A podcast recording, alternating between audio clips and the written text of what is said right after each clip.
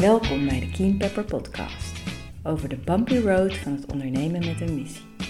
Mijn naam is Nienke Poortvliet, eigenaar van Keen Pepper, een adviesbureau voor ondernemers met een missie. In deze podcast staat de ondernemer centraal. Door het delen van eerlijke en openhartige interviews met ondernemers en het delen van inspiratie, tips en adviezen wil ik jou als ondernemer helpen op jouw bumpy road naar meer groei en impact.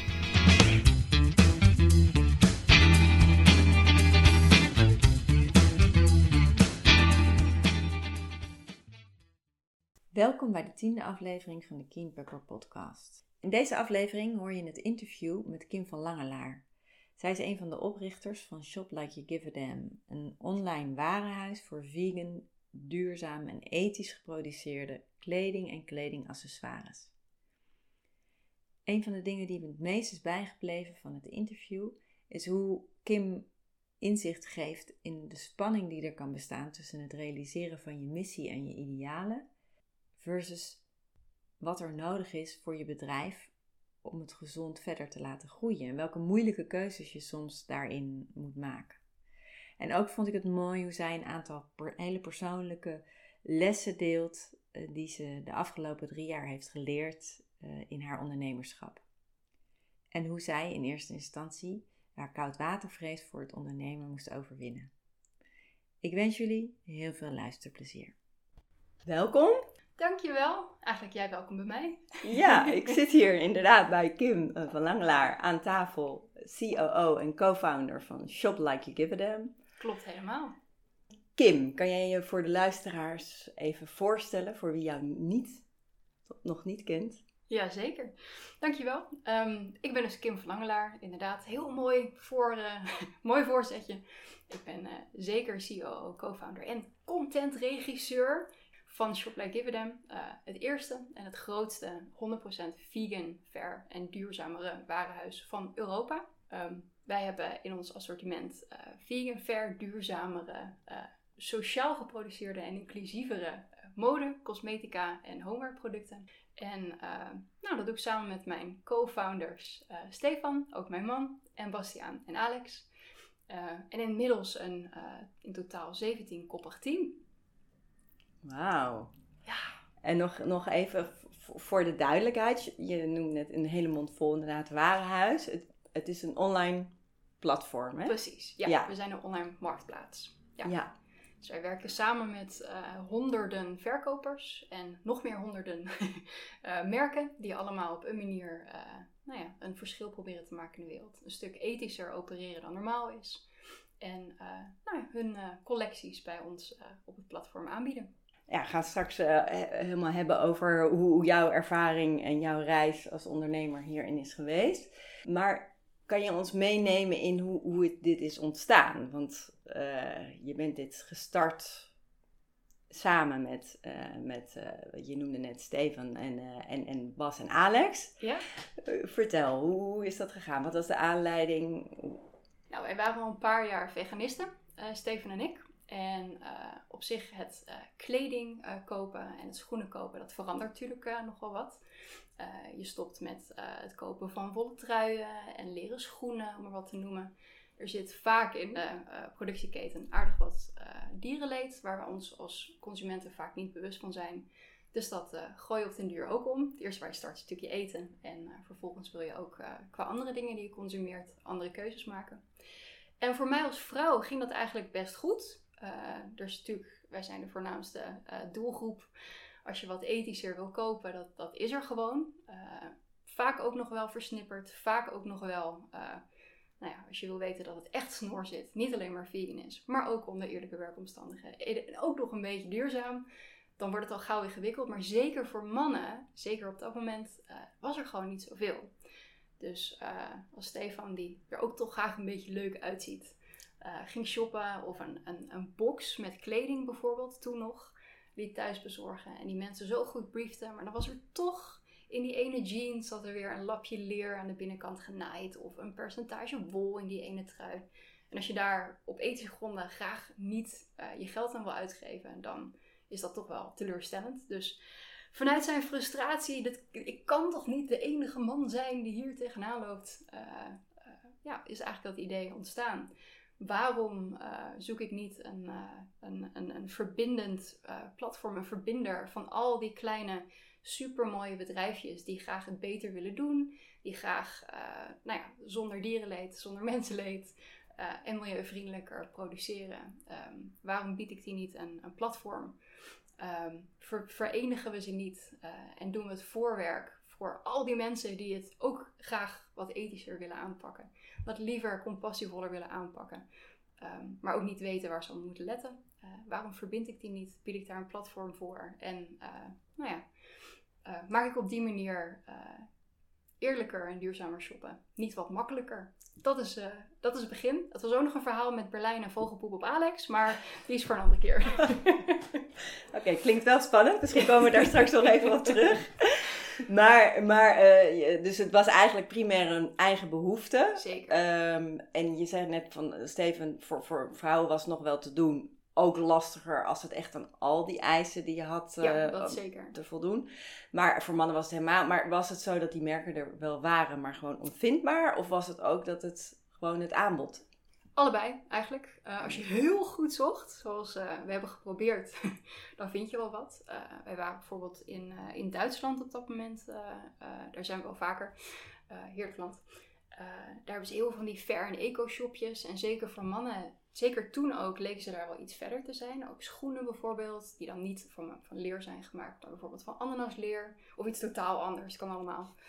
Ehm, dat, dat was er wel, maar dan moest je echt heel goed zoeken. En ook als je online gaat zoeken, dan uh, zijn er soms wat collecties van grotere merken die als vegan worden aangeduid.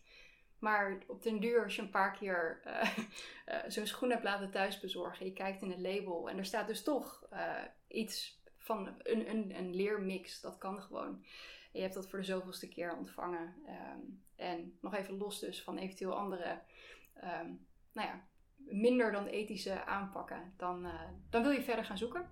En ehm, dus enerzijds het aanbod was echt uh, niet al best. En anderzijds uh, waren vooral die prachtige merken niet altijd in staat om zichzelf op, voor een groter publiek vindbaar te maken. Dus in het kort, het, het, het aanbod was heel versnipperd. En als je zeker wilde weten dat je iets goeds kocht, dan werd het bijzonder moeilijk. Maar uh, doen jullie ook onderzoek naar in hoeverre ze inderdaad aan al die eisen voldoen? In hoeverre ja. het en sociaal geproduceerd en vegan en ethisch verantwoord. Ja. ja. Ja, zeker weten. Ja, het begon dus bij ons echt bij puur veganisme, omdat dat onze persoonlijke ons eerste struggle was. Ehm, later kwam daar, nou later, al vrij snel kwam daar natuurlijk ook duurzaamheid bij kijken. En eigenlijk, dat, dat is achteraf gezien heel raar. In, in het moment was dat heel logisch. Ik denk dat wij pas na een paar maanden hierover brainstormen mee bezig zijn, dat pas het kwartje viel van, oh ja, ja, we willen natuurlijk niet van een grote boze fast fashion partij iets dat toevallig vegan en misschien een beetje verder of uh, uh, duurzamer is. Dat willen we helemaal niet aanbieden. Dus natuurlijk is uh, het, het werkomstandigheden gedeelte en een eerlijk, eerlijke betaling voor de boer, de katoenboer, dat doet er ook toe. Um, dus dat, in, in die volgorde zijn we, zijn we uiteindelijk gegroeid. uiteindelijk zijn wij ertoe gekomen dat we 14 criteria hadden geformuleerd. Deels uh, milieucriteria, deels sociale en ethische criteria.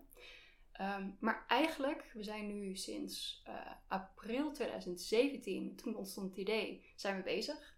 Ongeveer een jaar later werd het pas echt concreet, kwam ik er ook bij. En in de zomer van 2018 zijn we uiteindelijk gelanceerd. Drie kwart, drie kwart jaar later zijn we pas de marketplace geworden die we nu zijn oorspronkelijk affiliate marketing model. Lang verhaal, niet boeiend, gepivot. en dit was de, de, de betere uh, aanpak. En door al die maanden heen, door al die jaren heen, hebben we zo ongelooflijk veel bijgeleerd. Want uh, als er iets complex is in de wereld, is het de kledingindustrie. Het is zo ongelooflijk gelaagd. Het is er zoveel onzichtbaar. Zelfs voor, de, zelfs voor de merkjes die het beter willen doen, is het vaak volkomen ontransparant en weten ze niet hoe het er nou echt in bepaalde fabrieken echt aan toe gaat. Ehm, dus waar we in het begin heel stoer zeiden: 100% vegan, super eerlijk, hartstikke duurzaam. um, zijn we door alles wat we hebben bijgeleerd uh, daar niet zozeer op teruggekomen, maar we beseffen nu, en dat is vooral het laatste jaar, is dat uh, groots bij ons doorgedrongen, hoe ongelooflijk ingewikkeld het is om echt tot de bodem te komen en echt uit te zoeken hoe zit de vork nou in de steel. Ehm, dus we zijn uiteindelijk gaan samenwerken met een uh, onafhankelijke partner, die inderdaad al die uh, uh, ethische en milieucriteria, al die claims van al die bedrijven die allemaal willen meeliften op deze stroom, waarvan er deels mensen echt idealistisch zijn, echt beter willen doen, maar ook gewoon ja, wat kouder, de greenwashing, de mensen die gewoon zien, hé, hey, er valt hier geld te halen. Ik roep ook gewoon dat het super fair en super duurzaam is en dan kan ik er ook centjes aan verdienen. We lichten al die partijen door met deze uh, onafhankelijke uh, partij. Dat gaat zo ver als dat wij salarisstrookjes op laten vragen van fabrieksmedewerkers in specifieke regio's van specifieke landen.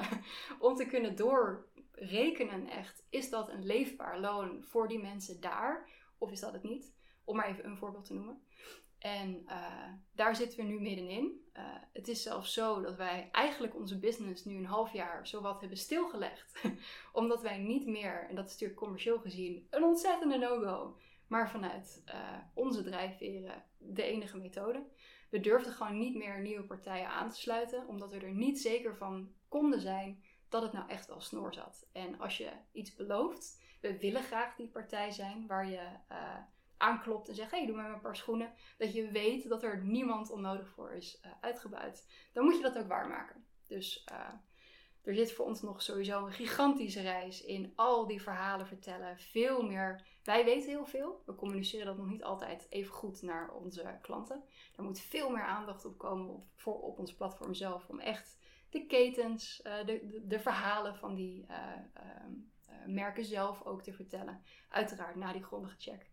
Dus um, dat is echt een enorme zoektocht geweest.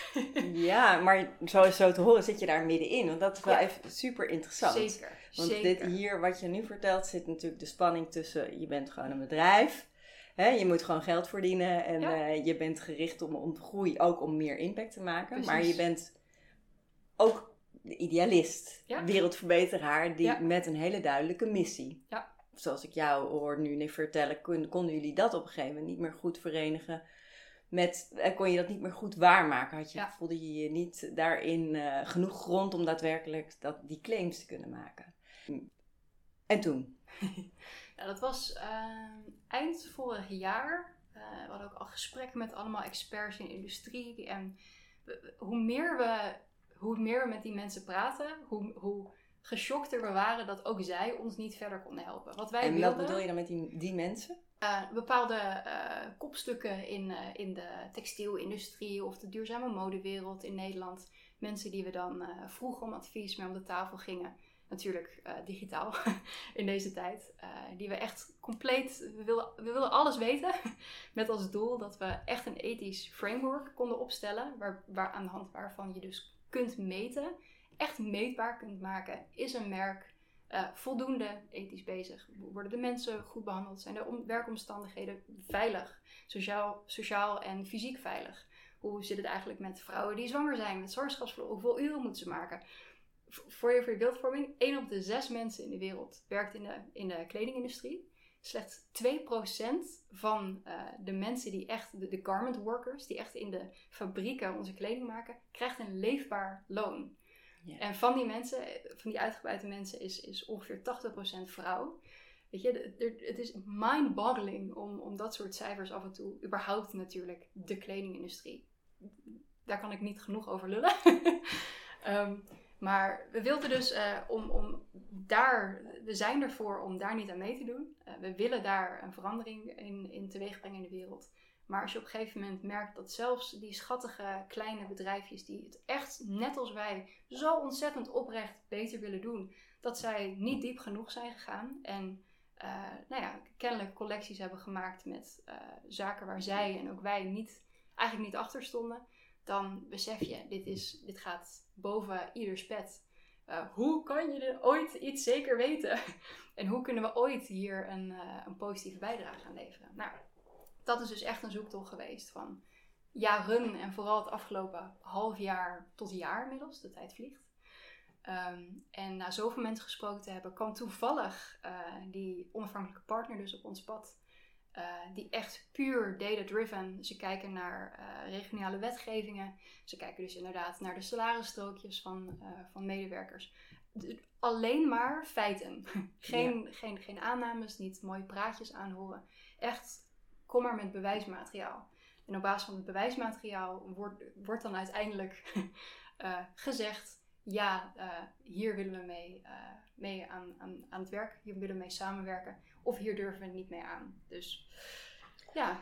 En dat is een onderzoeksbureau die dat echt op een onafhankelijke manier doet. Ja. En kwam op jullie pad. En toen dacht je, ja, dit, dit, dit, was dat voor jullie zeg maar een aanleiding van dit is eigenlijk een, een antwoord op onze, ja, ja. Op onze zoektocht, op onze vragen die we hierbij hebben. Ja. Op dat moment waren we ook nog een stukje kleiner als team. We hadden twee, uh, twee teamgenoten die eigenlijk niets anders meer deden dan de hele dag door researchen. En, uh, en dit soort onderzoek dus, want dit is echt ketenonderzoek. Ja, en ik hoor je heel veel zeggen, veel op het sociale vlak en het, uh, op arbeidsomstandigheden. Ja minder op het duurzaam of ook? Ja, dat, het, het is inherent aan elkaar. Uh, ik, we benoemen het nu vijf losse uh, pilaren waar onze criteria onder, onder hangen. Dus vegan, fair, duurzaam, inclusief en sociaal. Alleen het is okay, allemaal nog een zo... even iets minder sterk. vegan. vegan, fair, duurzamer, dus duurzamer zeggen we ook, uh, inclusief en sociaal. En zij deden dus onderzoek to the best of their knowledge, wat wij op dat moment konden, wat wij op dat moment wisten, naar al die factoren. En uh, vooral uh, de, de werkomstandigheden hoor je mij zeggen, omdat dat het nieuwste is. En ook het, het, voor ons dus, voor ons het als, als bedrijf. Ook al zijn we daar nu ook al uh, verschrikkelijk lang mee bezig. Um, en vooral het lastigst door te meten. Um, want met, met vegan, het is vrij zwart-wit. Weet je, zit er uh, een, een, stukje bot in de lijm in je schoen of niet? Ja. Uh, zijn de knopen op dat uh, shirt gemaakt met, met parelmoer of niet? Maak je een trui van, van wol of niet? En dat, daar kom je redelijk makkelijk achter. Zeefdrukken van, van t-shirts bijvoorbeeld, kan ook gelatine voor zijn gebruikt. Maar nou ja, duurzaamheid, weet je, liggen er misschien zonnepanelen op het dak? Uh, is het een closed loop systeem waarbij er van alles wordt teruggewonnen, minder chemicaliën worden gebruikt, minder water worden gebruikt? Dat is allemaal vrij, het is gewoon een ja of nee vraag. Alleen met werkomstandigheden, daar wordt het echt ingewikkeld. En wij merkten dus, in ieder geval die twee uh, uh, vrouwen met, met wie wij werkten, werken, gelukkig, uh, daarbij merkten wij dat, uh, dat we gewoon tegen de randen van wat wij kon, aankonden als klein teampje, uh, dat we er tegenaan liepen. En dat, het, dat het eigenlijk niet langer zo kon. Dus eigenlijk, ik weet nog steeds niet hoe dat komt. Het was puur toevallig op het moment dat wij echt elkaar aankeken van... We durven niemand meer aan te sluiten. en dan met een gerust hart s'avonds je bedje in gaan liggen en weten dat je het goed hebt gedaan. Want dat zijn onze teamgenoten ook. we konden het niet meer. En precies op dat moment kwam die, uh, die partner voorbij. En uh, daar zijn we vol in gegaan met elkaar. Ze zijn ook een nieuw bedrijf. Um, en uh, nou ja, die zijn het groots aan het aanpakken. En samen zijn we dit nu aan het onderzoeken. En, en want je zegt een paar keer van, we durven geen nieuwe partij meer aan te... Dus betekent dat dat voor de partijen die nu zijn aangesloten, dat je daar wel genoeg... die gaan ook allemaal... Die gaan weer opnieuw door de ja, molen. Ja, sowieso hebben we ook geleerd uh, dingen kunnen veranderen. Dus eigenlijk moet je gewoon uh, elk jaar moet je gewoon horen hoe staat het ervoor? Hoe doe je het nu? Uh, vertel maar. Laat maar zien hoe je het, hoe je het nu doet. En je kan niet op één moment zeggen: Oh, jullie zitten bij de Fairware Foundation. oh, dat was zeven jaar geleden. Oké, hoe is het nu dan? en ja, dus. Um, Sorry, ik ben even de train of thought kwijt. Nee, nou we hadden het over dat, dat je dus dat ook zeg maar de, de, de, partners die nu al aangesloten oh, zijn bij het platform, de, de, producten die je al via jullie marketplace aanbieden, dat die ook nog een keer weer helemaal opnieuw door de molen gaan. En toen zei jij van nee, maar dat en dat moet, dat is ook iets wat we hebben geleerd. Dat moet sowieso gewoon uh, jaarlijks, twee jaar, drie jaar, maar in ieder geval op regelmatige basis, omdat dingen ook Precies. continu veranderen. En met een beetje geluk ook beter worden. Want uh, als we één ding willen bereiken met ons platform, is het niet dat het een super klein elitair aanbodje wordt van één groene hennepsok en een, uh, nou ja, niks. Ehm, we willen graag dat het uh, dat grote, omvangrijke assortiment is. Dat ook daadwerkelijk de gewone consument over de streep trekt. Om, we willen het zo makkelijk maken om ethisch en duurzaam te shoppen. Dat het eigenlijk onnodig, dat het nergens op zou slaan om dat niet gewoon te doen. En om dat te doen moet je wel gewoon een groot aanbod hebben. En er moet er wat te kiezen vallen. Niet alleen voor de man in de wereld, ook voor de vrouwen, voor iedereen. Um, dus ehm, we, wil, we, wilden zorgen dat we wel uh, ook een kans geven aan partijen die misschien niet perfect zijn, maar op basis van wat wij onze ethische minimumcriteria vinden, dat, ze, dat we ze toch kunnen aansluiten, mits ze bijvoorbeeld een pledge kunnen doen van over een jaar, over twee jaar, over drie jaar staan we hier. En als je daar een vinger aan de pols houdt, dat elk jaar, zoals wij nu doen met ons dierproefvrije cosmetica onderzoek eigenlijk ook, uh, elk jaar komt daar een, uh, een rapport over uit. Laten we zien hoe zit het nu gesteld met honderden in Nederland leverbare cosmetica merken. Zijn ze dierproefvrij? Zijn ze vegan? Zijn ze misschien gaan verkopen op plekken waar post-market animal testing nog verplicht is? Zijn ze daarmee dus eigenlijk niet dierproefvrij? Al dat, dat moeten we ook gewoon gaan doen voor onze kledingmerken. Dus ehm, lang verhaal kort. We hebben, to the best of our knowledge, hebben wij de afgelopen jaren met veel eigen onderzoek, hebben we de mooiste partijen die wij konden vinden aangesloten. Dat zullen we altijd blijven testen. Vinden, zijn we het nog steeds eens? Staan we er nog steeds achter? Delen we nog steeds dezelfde waarden? En alle nieuwe partijen die we ondertussen aansluiten, dat hebben we dus nu bijna een half jaar niet gedaan door, uh, doormeten voordat ze dus een plekje krijgen en houden op ons platform. Uh, want als je dat gewoon zo op zo'n regelmatige basis gaat doen, dan is een marketplace eigenlijk een ontoereikende term voor wat je doet. Er zit dan een heel, eigenlijk een heel keurmerk onderzoek ja, ja. aan vast. Ja. Ja, hoe ga je dat financieren? Hoe verhoudt zich dat tot je verdienmodel? Want dat is natuurlijk een hele grote taak uh, ja. erbij. Nou, gelukkig zijn we in de tussentijd uh, alleen maar gegroeid. Dus niet qua uh, aantal verkopers die ook bij ons worden aangesloten, maar wel op alle andere fronten. Dus gelukkig, we, we, hebben natuurlijk een afstand hiermee opgelopen, maar niet eentje die we niet hard gaan inhalen. We zijn nu eindelijk, na al die maanden, op het punt aan het komen dat we grip krijgen op wat onze minimumcriteria kunnen zijn. Wat op dit moment haalbaar is in de wereld. Het bewijsmateriaal dat daadwerkelijk voorhanden is. Uh, zorgen dat wat wij willen weten, dat dat daadwerkelijk wordt aangeleverd door die uh, uh, modebedrijven met wie we willen samenwerken. Letterlijk nu, deze maand ongeveer, zijn we op dat kantelpunt gekomen dat de sluizen weer open kunnen. Dat wij al die bedrijven die we de afgelopen maanden op pauze hebben moeten zetten, dat we nu nou ja, nog net niet met de vingers knippen. En nou ja, weten wat we doen en op basis van, van die nieuwe inzicht, ons nieuwe ethische framework, dat ze weer binnen mogen druppelen. Want hoe zit het voor die model in elkaar? Van, van Shop Like Dividend? Van Shop Like Dividend. Ja. Dus we zijn een marketplace. Dat betekent dat er vele verkopers zijn die hun collecties, en dat gaat vooralsnog via onze handen. Dat, dat, dat, zetten zij niet zomaar op ons platform. Dat, dat, controleren wij handmatig. Elk product. Daar hebben we een team voor zitten die dat, die dat doet. Um, en op elke verkoop die wij doen aan een klant, vangen wij een kleine commissie. En voor, voor bijvoorbeeld webshops is die wat lager dan voor directe brands. Die dat, we hebben twee typen verkopers. Kan het heel technisch maken of doe het gewoon lekker niet. Um, en daar dat, is in ieder geval iets wat wij dus doen. Daarom is dus schaal belangrijk. We zijn begonnen in Nederland. We zijn inmiddels ook uitgebreid naar de rest van Europa. Uh, de UK is op dit moment. Brexit was heel leuk. Engeland is Kleine uitdaging. Kleine uitdaging. Nog één. Ja. Uh, daar zijn we ook aan uitgebreid. Eigenlijk in de hele eurozone en Engeland zijn we nu actief. En we hebben nu ook de oversteek gemaakt in Amerika. Daar zijn we nu. We hebben iemand daarop aangenomen die daar een lokale sellerbase gaat, gaat neerzetten. Want we willen natuurlijk niet dat dingen van Amerika naar Europa worden gestuurd en andersom. Allemaal zo lokaal mogelijk. En uh, ja goed, het is dus voornamelijk een, een zaak om, om groot te worden. Volume. Om, volume, heel veel volume. Om, uh, om ook die grote impact te kunnen maken. En natuurlijk zitten er allemaal, weet je, qua uh, we zijn een platform, dus we hebben heel veel data die we op dit moment aan het vergaren zijn.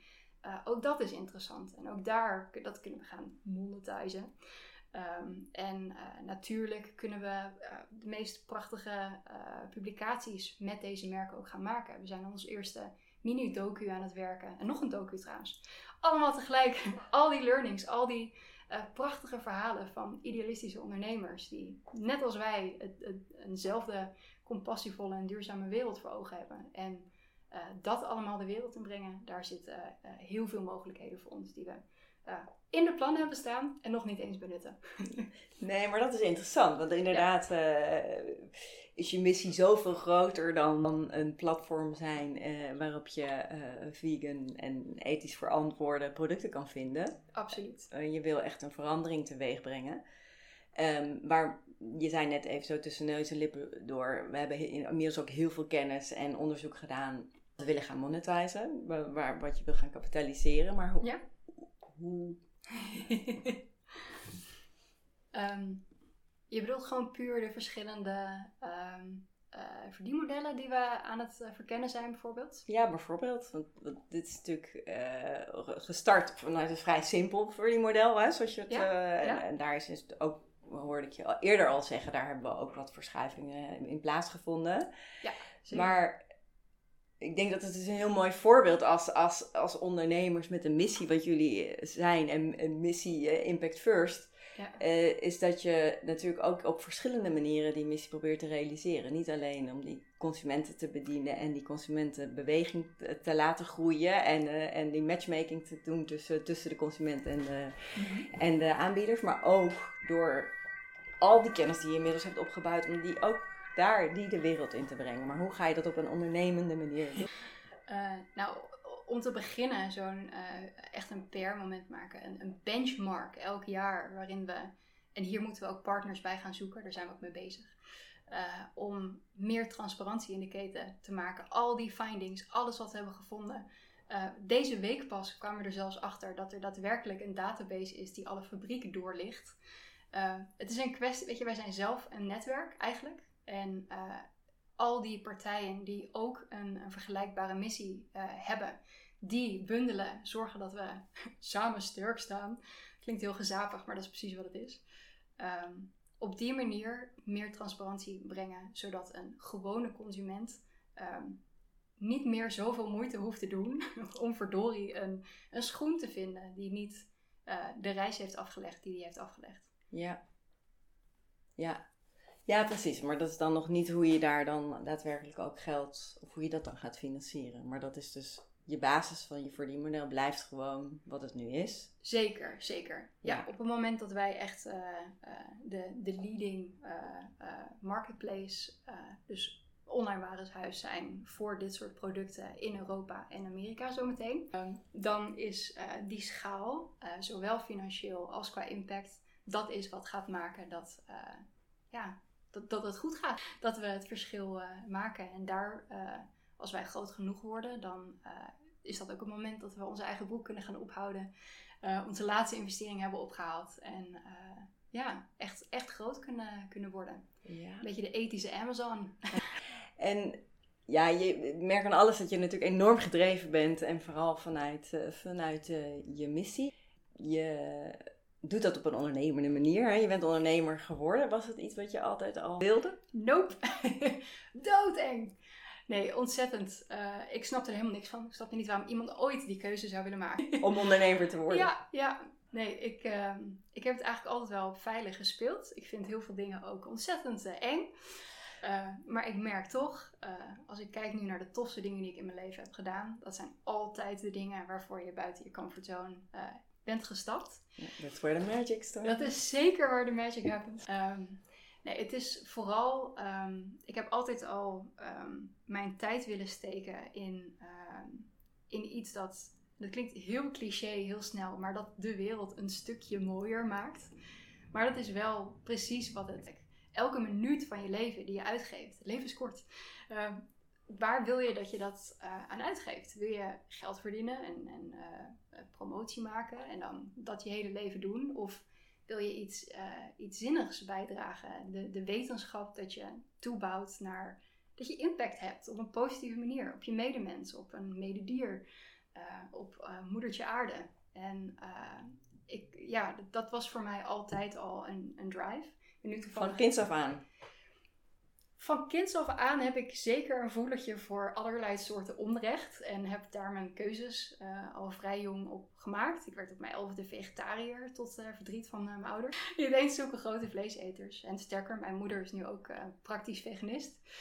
Maar uh, ja, in de loop der jaren, uh, je leert bij, je leest ergens iets, je denkt, wow, dat is echt heftig, dat komt binnen, uh, hoe kan het anders? Zijn er andere mogelijkheden? Oh, wacht, dat is eigenlijk helemaal niet zo ingewikkeld, of moeilijk, of duur, of vies. Het is eigenlijk best wel heel erg leuk en, en makkelijk. En nou ja, bijvoorbeeld veganist zijn in 2021 is helemaal geen straf meer. Zeker niet als je als ik een fastfood vegan bent en erg houdt van pizza en burgers en ijs. Het is er gewoon allemaal nu.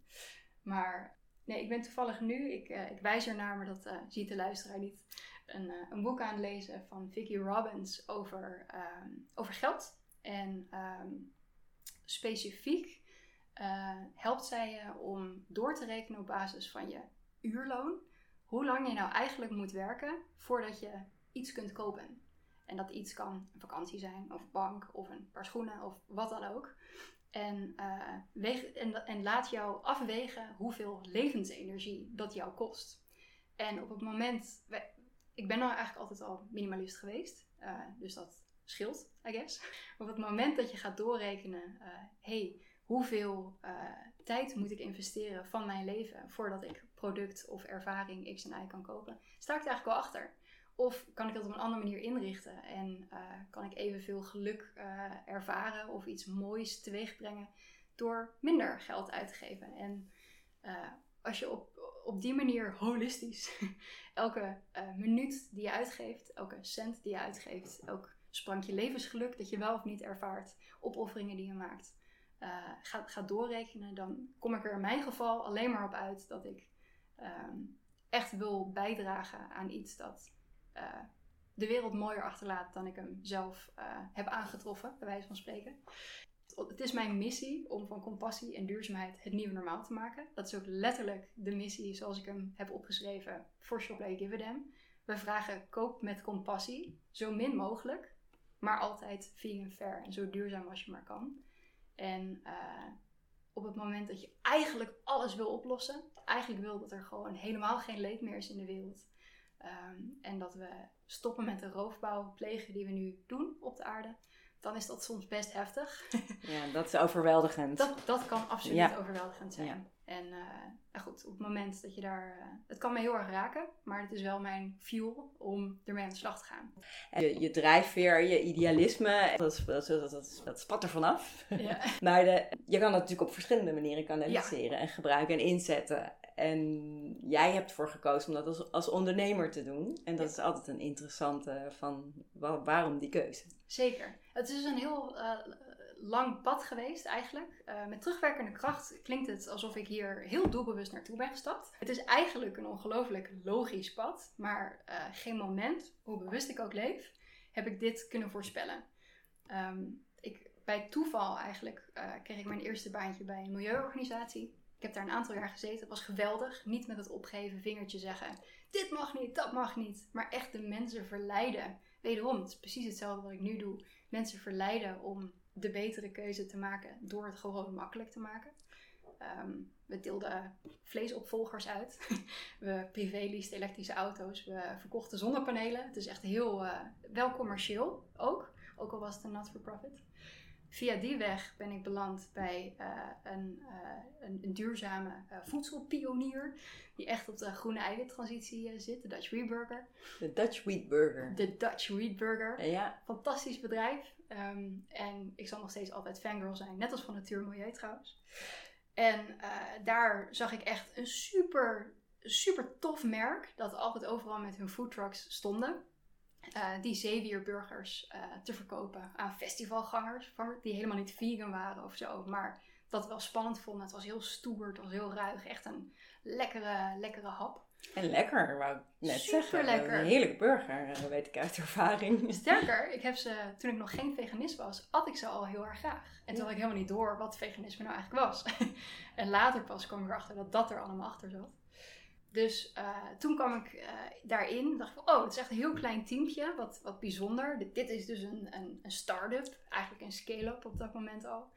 En totaal anders dan wat ik gewend was bij een quasi groot milieuorganisatie. Uh, je ziet op den duur ook dat sommige dingen die misschien wel eng zijn, helemaal niet zo eng hoeven te zijn.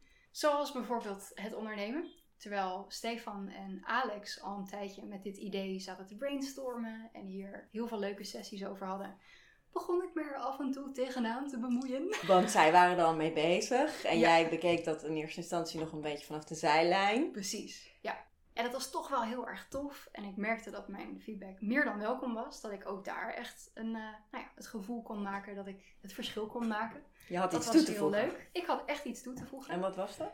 In mijn, in mijn geval uh, uh, vooral eh, enerzijds de ethiek. Ook al deel ik dat natuurlijk met de andere founders. Echt de kennis van de, de vegan wereld. Op dat moment nog. Want de milieuwereld en de, de duurzame wereld en de vegan wereld kende ik. De rest komt later. Maar ook het op zo'n manier verpakken dat je dit zo schrijft, zo onder woorden brengt, dat, je, dat mensen je snappen. Dat had ik te brengen bij een geweldige super nerd die Alex is, die alles kan maken, die het hele waarhuis pixel voor pixel zelf in elkaar heeft gezet. Want hij is een developer, hè? Voor hij is een developer. En Stefan, die is echt onze strateeg. dit is de, de man met de woeste ideeën en ook de power en de kracht om ehm, die woeste ideeën werkelijkheid uh, te laten worden. Waar ik echt uh, graag ook beren op de weg zie. en uh, ik uh, zie in een, in een handomdraai alle mogelijke manieren om iets aan te vliegen. En te onderzoeken en afwegen en twijfelen en wikken en wegen. En in die zin zijn we, en veel andere zinnen ook, zijn we echt een perfecte aanvulling op elkaar. Het founding team, maar ook de rest van het team inmiddels. Heel complementair. Heel complementair. Ik denk, je, je, hebt dat nodig. Uh, ik denk dat er weinig fantastische mensen zijn die, die alles zelf kunnen. Je zult altijd, of het nou een netwerk opbouwen is waar mensen je kunnen verbinden aan andere mensen, andere kennis, andere kunsten. ja, dat, dat, dat heb je nodig. En zeker ik heb dat nodig. In november 2018 ging ik er vol in. Sindsdien werk ik fulltime. Dus per ongeluk eigenlijk was ik ineens ondernemer. Het is nooit de bewuste keuze geworden. Ik ga een, uh, een businessopleiding doen. Ik leer hoe het moet. Het is echt uh, organisch gegroeid. En met elkaar zijn we een, een ja, echt een, een, een sterk, sterke basis die elkaar precies aanvullen daar waar, waar het nodig is. En uh, het is nog geen vetpot. We kunnen ook nog niet ons eigen broek ophouden. Dat uh, gaat, uh, we hopen in 2023 break-even te draaien. Maar so far, de groei die we laten zien met elkaar, dit is, ja, ik heb geen twijfels meer. Je had koudwatervrees. En je, zei, je verwoordde net heel mooi wat jouw toegevoegde waarde en wat jouw rol ook in het team is. Hè? En, dat, wat, en dat het allemaal ook heel complementair is ten opzichte van de andere founders en inmiddels van de rest van het team. Kan je nog iets vertellen over die, jouw eigen ontwikkeling daarin? Uh, blijft een proces. Het is natuurlijk niet zo van ik, ik ben in het, in het zwembad gesprongen en nu, uh, en nu kan ik zwemmen. Nee, absoluut. Uh, nou, het bijzonderste voor mij is nog wel dat ik nu dus een, eigenlijk een heel team aanstuur. Dat is niet iets wat ik eerder ooit in mijn werk heb kunnen doen.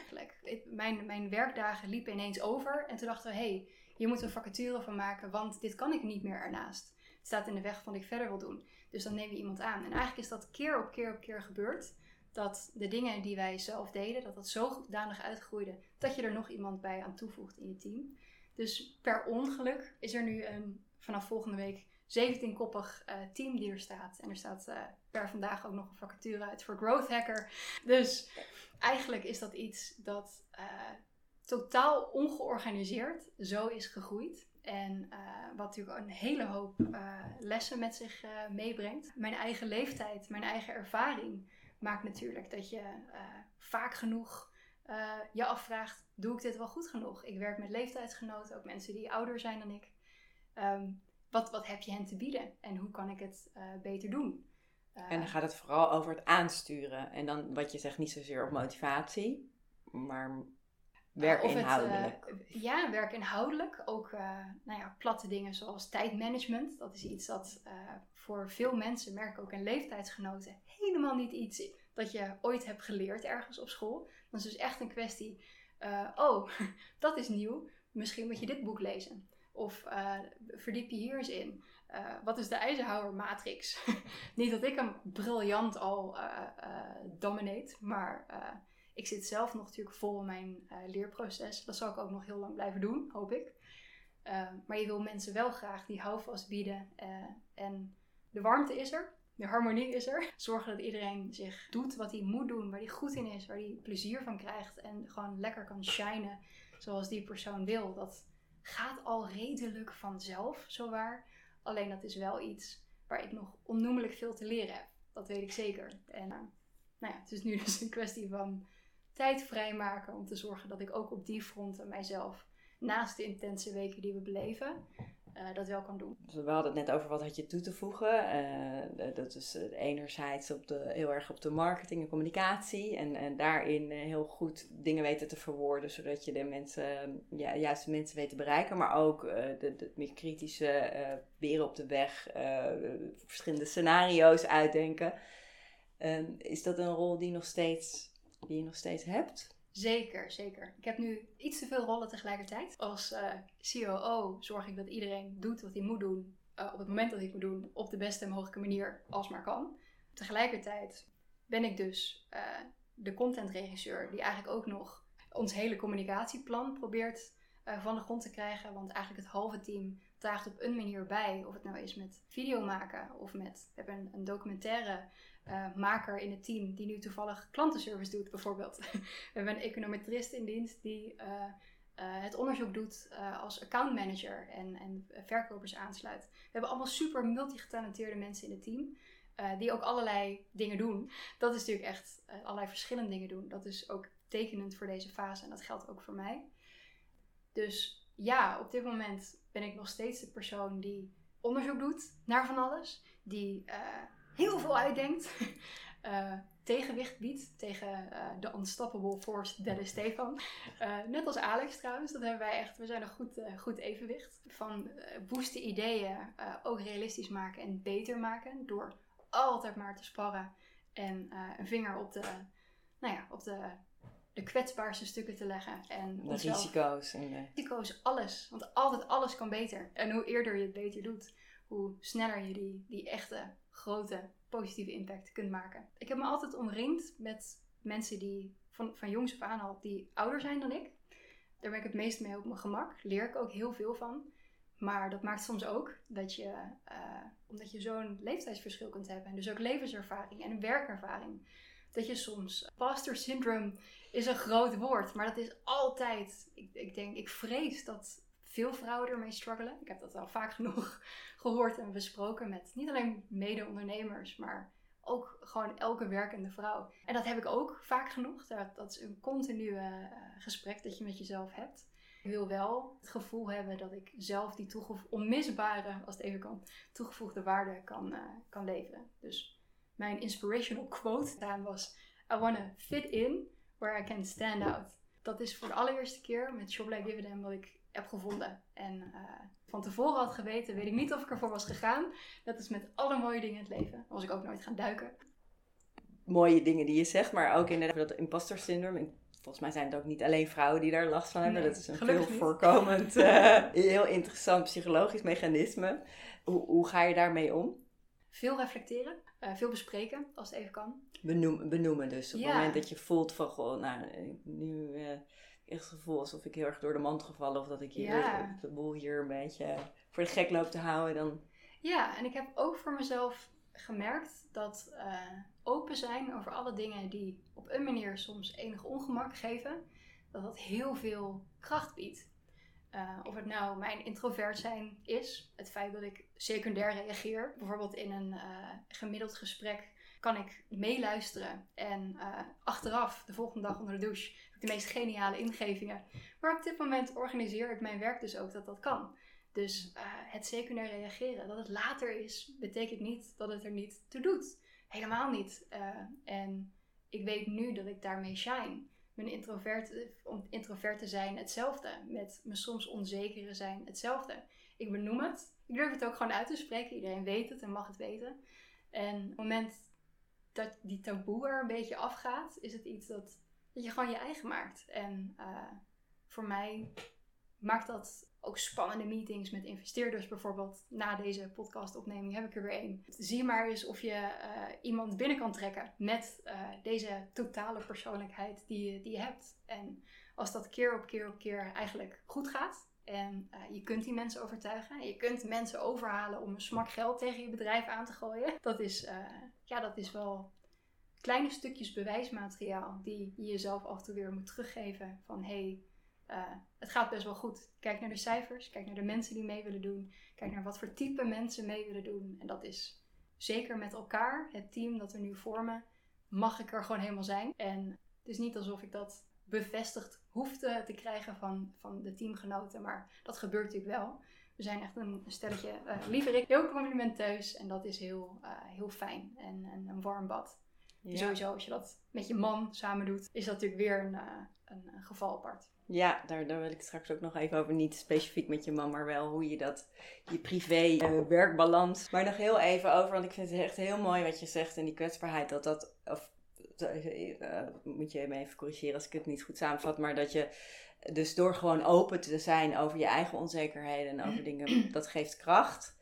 Je zei net ook, dat gebruik ik dan bijvoorbeeld ook in als ik met investeerders om tafel zit. Heel moedig, denk ik. Hè? Want dat is niet meteen een situatie waarin je denkt, ook oh, ga eens even ziel en zaligheid op tafel leggen. Maar hoe, want hoe doe je dat? Zo doe je dat waarschijnlijk ook niet. Maar bedoel, hoe doe je het wel? Ja, nou sowieso door inderdaad te benoemen dat we zo ontzettend complementair zijn. Ja. Dat is gewoon zo. Je kunt niet alleen maar een Stefan hebben. Je kunt niet alleen maar een Kim hebben of een, of een Alex of anyone else eigenlijk uit het team. Um, het is een toegevoegde waarde. Ik zie het ook als kracht. En vanaf de eerste keer, ik denk dat ik dat bij die milieuorganisatie Natuur Milieu voor de allereerste keer om me heen zag. Super gedreven, competitieve mensen zelfs. Die in, uh, zich in de duurzame wereld bevinden. Maar heus niet allemaal van die stoere uh, uh, roepers zijn die op de voorgrond willen staan en schitteren, de grootste bek hebben en daarmee de wereld veroveren. Ik vond juist, dat was de allereerste keer dat ik mensen zag die ook zachter konden zijn of inderdaad secundair reageren of die ook heel makkelijk toegaven, hey, dit is mijn kracht, dit is het niet. Dus uh, heb iets meer geduld met me hier. Of uh, ik, doe, ik doe het zo en zo en dan kan ik wel schitteren. Ja. En ik vond dat zo ongelooflijk mooi. Ik had het nog nooit eerder gezien in, in een medemens. Dat ik dacht, dat wil ik ook.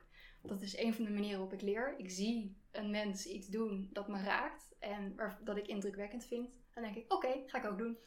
En dat is het moment dat ik dat soort dingen echt ben gaan ownen. Dus in, zeker in een gesprek met investeerders inderdaad, gooi ik dat gerust ook op tafel. En, uh, en wat dan precies? Het kan uh, mijn uh, secundair reageren zijn. Van gewoon letterlijk op tafel gooien. Ga ik even over nadenken, kom ik zo bij op terug.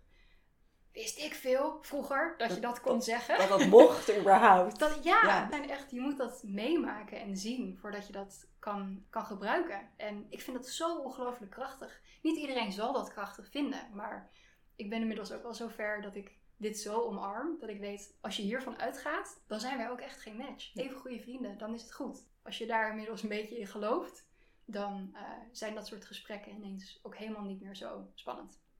Nee. En op het moment dat je vanuit je hart praat, vooral, dan maak, is het makkelijk om een connectie te maken. En ja, het is zakelijk. Ja, het, is, het gaat ook gewoon om geld. We zijn niet vies van geld.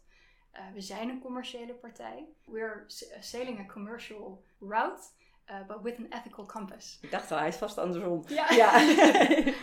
Vind ik eigenlijk ook gewoon heel mooi. Op die manier open kunnen zijn, ook met de mensen die hun geld aan jou toevertrouwen, aan jouw idee, aan jouw wensen. Het werkt voor ons. En inderdaad heel bijzonder dat je samen met Steven dit bent gestart. Hè? Je man al jaren. Jullie zijn allebei super gedreven. Een grote uitdaging voor uh, ondernemers met, een, met zo'n grote missie als jullie is überhaupt het bewaken van je, je, je, de grenzen tussen privé en, uh, en, en, uh, en werk. Of misschien, ja. Kan me voorstellen dat het in jullie geval dat helemaal heel uh, lastig is. Kan je daar iets over vertellen? Werk en privé is heel erg versmolten. Omdat dat gewoon letterlijk mijn everyday motivatie is in, in het leven. Dus uh, als je klaar bent met werken, dan bekijk je wel die ene docu. Lees je dat ene artikel. het, het, het gaat door. En eh, dat is ook wat ik dus eerder overweldigend noemde. En ik heb daar ook zeker nog wat te leren. Ik, ik noem het altijd mijn holistische Kim. Waar, waar heb ik eh, in, in totaal behoefte aan? Ik heb heel veel te geven, ook in de, deze fase van mijn leven. Voel ik, weet ik, zie ik. Mag het gewoon heel veel van mij hebben. Dus soms maak je hele lange dagen. En dat, dat, dat vind ik voor nu ook oké. En ik voel bij mezelf ook aan uh, dat ik uh, wanneer het te ver gaat. En dan ben ik ook makkelijk met de stekker eruit trekken. Niemand die dat niet uh, zal begrijpen. Want hoe Sterker, voel je dat aan? Wat, wat is dan wat je. Oeh, ik heb al van die weken gehad. Dat was vooral begin dit jaar. Dat was dus ook weer het moment dat ik dacht: oké, we moeten iemand gaan aannemen, want het is te veel. Het past niet. Dan werk je gewoon bijna elk uur dat je wakker bent. En op een gegeven moment, dan word je gewoon gaar. ik kan dat voor een paar weken, kan ik dat aan. Dan word ik moe. Dan begint het me ook tegen te staan. En uh, dan is het inderdaad een kwestie van uitspreken. Iedereen ziet het al lang, iedereen weet het al lang. Maar van, oké, nu gaan we weer even normale dagen draaien. En dan, nou ja, op het moment dat je er inderdaad een plekje hebt kunnen geven, een actie aan hebt kunnen koppelen, weet ik moet iemand ter versterking hierbij hebben, dan is dat ook vrij rap eigenlijk wel gedaan. Dus op het moment dat jij die grens voelt, hè, je zegt ik ben dan moe en uh, ik heb, dat gaat me ook tegenstaan. Dat zijn eigenlijk de signalen dat je denkt, oké, nu moet ik even gas terugnemen. Ja, dan als kan je, je niet meer tot rust komt, als je uh, inderdaad dan in bed ligt en de meest woeste ideeën elke keer hebt. En ik heb een, een aantekeningenboekje naast mijn bed liggen, waar, wij alle twee trouwens, waar we onze nachtelijke ideeën in opschrijven. Ook een mooie tip. Nou, sterker, dat is inderdaad een van, van mijn lifesavers. Uh, als iemand die snel overprikkeld raakt door alles in het leven, geluid, licht, mensen, ah, to doen. Geen uh, telefoon mee de slaapkamer in. Ever. Dat doen we al jaren niet meer. En dat is echt sowieso gewoon voor je relatie. Maar ook gewoon als, als mens dat moet ontprikkelen. Maar dat bijvoorbeeld. De lifesaver was dat je telefoon ja. niet in de slaapkamer. Dat is, uh, Gecombineerd met ja. dat ik eigenlijk al mijn notificaties uit heb staan. Dus eigenlijk niet zo heel veel apps of personen die mij ergens uit mogen trekken. Uh, er staan heel veel. Uh, hij staat eigenlijk altijd op stil. Bijvoorbeeld mijn telefoon, uh, mijn team en mijn kleinste kringetje, vrienden, familie mogen me altijd bellen. Daarbuiten kom je er eigenlijk niet doorheen. En zie ik achteraf, hey, er heeft iemand gebeld, of er is een appje, of er is een telefoontje, dan bel je wel terug. Maar ook e-mails of social media of zelfs WhatsAppjes. Weet je, een oplichtend en een geluidmakend uh, telefoontje dat de hele dag bij je ligt. Dat is funest voor je, voor je concentratie, voor je rust. Dus ik heb dat eigenlijk allemaal afgeschermd. En dat uh, op het moment dat ik besluit, ik ga nu mijn appjes bijwerken. Ik ga nu kijken naar dit, ik ga nu kijken naar dat. Dan krijg ik het te zien. Maar niet uh, omdat ergens iemand op cent drukt, dat ik dus wakker gepinkt word. Ja. Dat is voor mij echt de lifesaver. Verder, omdat ik met, met mijn man samenwerk, is het natuurlijk ook een kwestie van ik trek dan echt de stekker eruit. Ik zeg, oké, en nu zijn we even man en vrouw. En dan gaat het gewoon niet meer over werk. Dan zijn we gewoon echt eventjes puur uh, de andere delen van de mensen die wij zijn. En uh, soms dat daar dan na in een weekenddag of zo, dat er na verloop van tijd nog wel weer een leuke brainstorm sessie ineens uitvolgt. Maar dat is dan ook leuk. Zo begon het ook ooit eens. En daar doen wij het goed op. En uh, dan is het gewoon fijn om erover te praten. Maar de alledaagse uh, to-do's en sleur of, of, moeilijke dingen waar je tegenaan loopt. Gewoon op gezette momenten gewoon lekker niet. En, uh, en dat lukt. Ja. Daar houden jullie dan allebei Daar houden we ons heel goed aan. En je zei in het begin, uh, toen die vraag stellen, mooi van de, de, holistische Kim. Hè? Want inderdaad, je, je hebt eigenlijk een bewuste keuze nu op dit moment, in deze fase van mijn leven. Mag ik hier gewoon, heb je jezelf toestemming gegeven om er heel veel van je tijd en je energie in te steken? Ja. En wat, wat bedoelde je met die holistische Kim? Want je had net al even zo tussen jullie dat er dan man en vrouw uh, geblokte tijd en daar houden jullie allebei aan. Dus dat lukt, dat, dat die begrenzing? Uh, nou, dus alle rollen die je, die je hebt natuurlijk. Uh, Stephen Covey in mijn achterhoofd. je bent vriendin, je bent vrouw, je bent dochter, je bent van jezelf, je bent werkpersoon.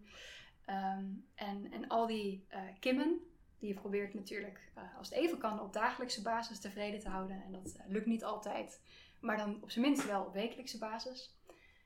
Het is inderdaad voor mij vooral een kwestie van rust nemen, ontsprikkelen, even niemand zien. Of misschien Steve. Dat is een zeldzaam smaakje. Ja, waar, waar ik niet door geprikkeld word op die manier. Gewoon ook af en toe alleen zijn. En de gedachten de vrije loop laten. Dat is, dat is nodig voor mij. En dan laat ik op uh, hoe ontzettend ik ook geniet en aanga van mensen. En uh, mijn team en mijn besties. Uh, het, het neemt ook een zekere energie. Bewust vrije avonden inplant. Avonden in je relatie inplant. Of in ieder geval vrij houdt. Dat het niet allemaal volstroomt en overgenomen wordt. En dat doe ik nu een aantal jaar. En dat is noodzakelijk voor mij. En dat gaat eigenlijk nu heel natuurlijk. En dat is heel fijn. Je bent er super bewust van.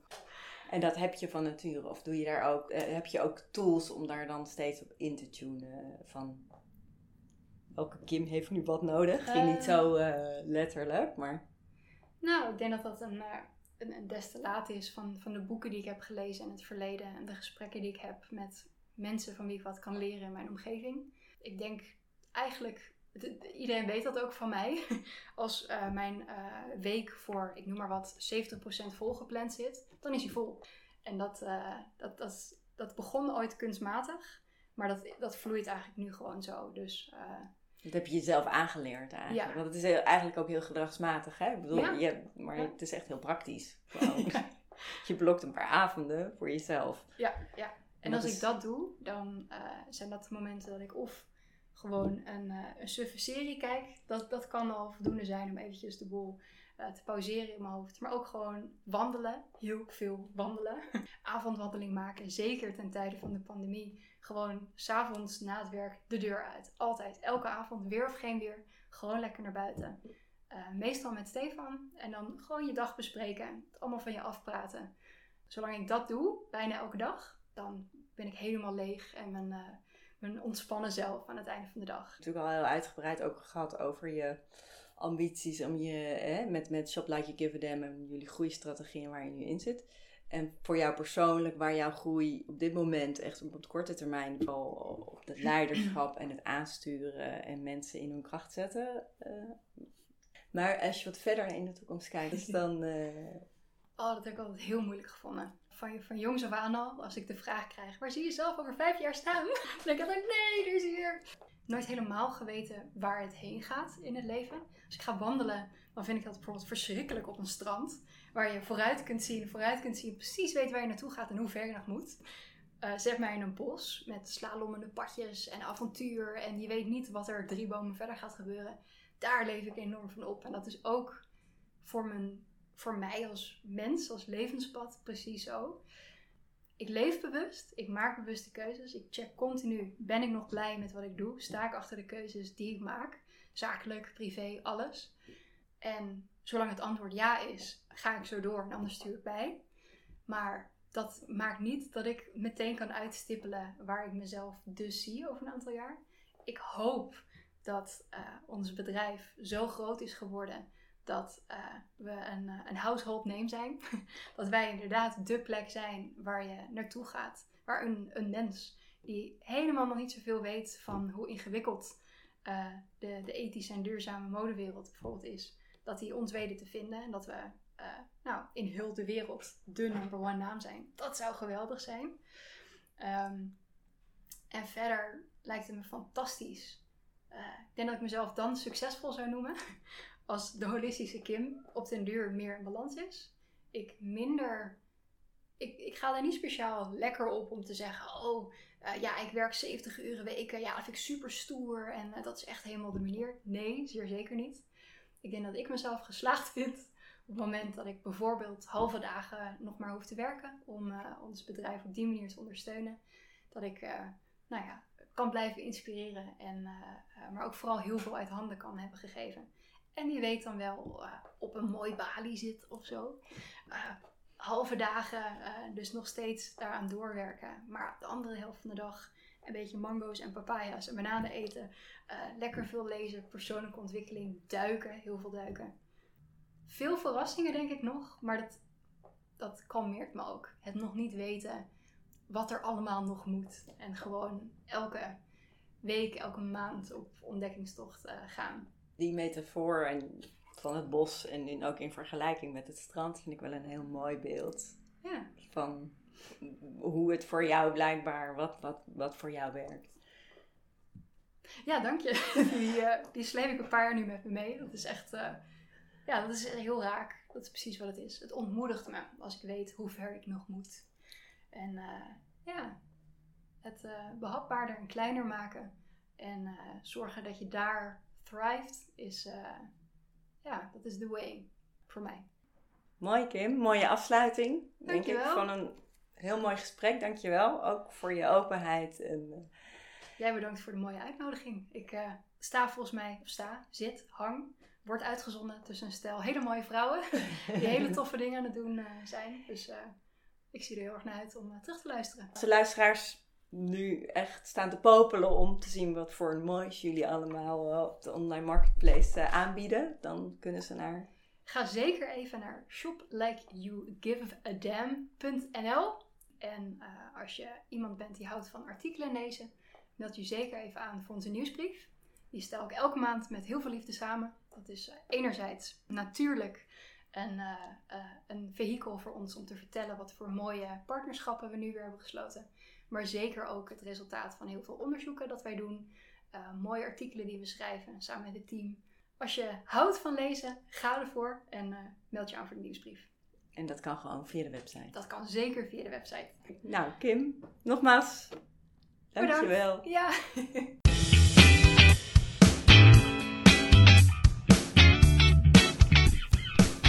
Dank voor het luisteren naar de Keen Pepper podcast. Als je deze podcast interessant vindt, kan je je via jouw podcast-app abonneren via de button subscribe of abonneren. Elke keer als er een nieuwe aflevering wordt gepubliceerd, ontvang je dan automatisch een berichtje. Je kan via de podcast-app ook een review achterlaten, dan kunnen nog meer mensen de podcast vinden. Als je iemand kent voor wie deze podcast ook interessant is, kan je de podcast ook delen via een eenvoudig linkje via Spotify bijvoorbeeld. En last but not least, ik vind het super leuk om berichtjes te ontvangen van luisteraars. Dus laat het vooral weten als je vragen hebt, opmerkingen of suggesties, of als je een belangrijk inzicht hebt gekregen door de podcast. Je kan mij bereiken op info@keenpepper.nl. Nogmaals, heel erg bedankt voor het luisteren en tot de volgende aflevering.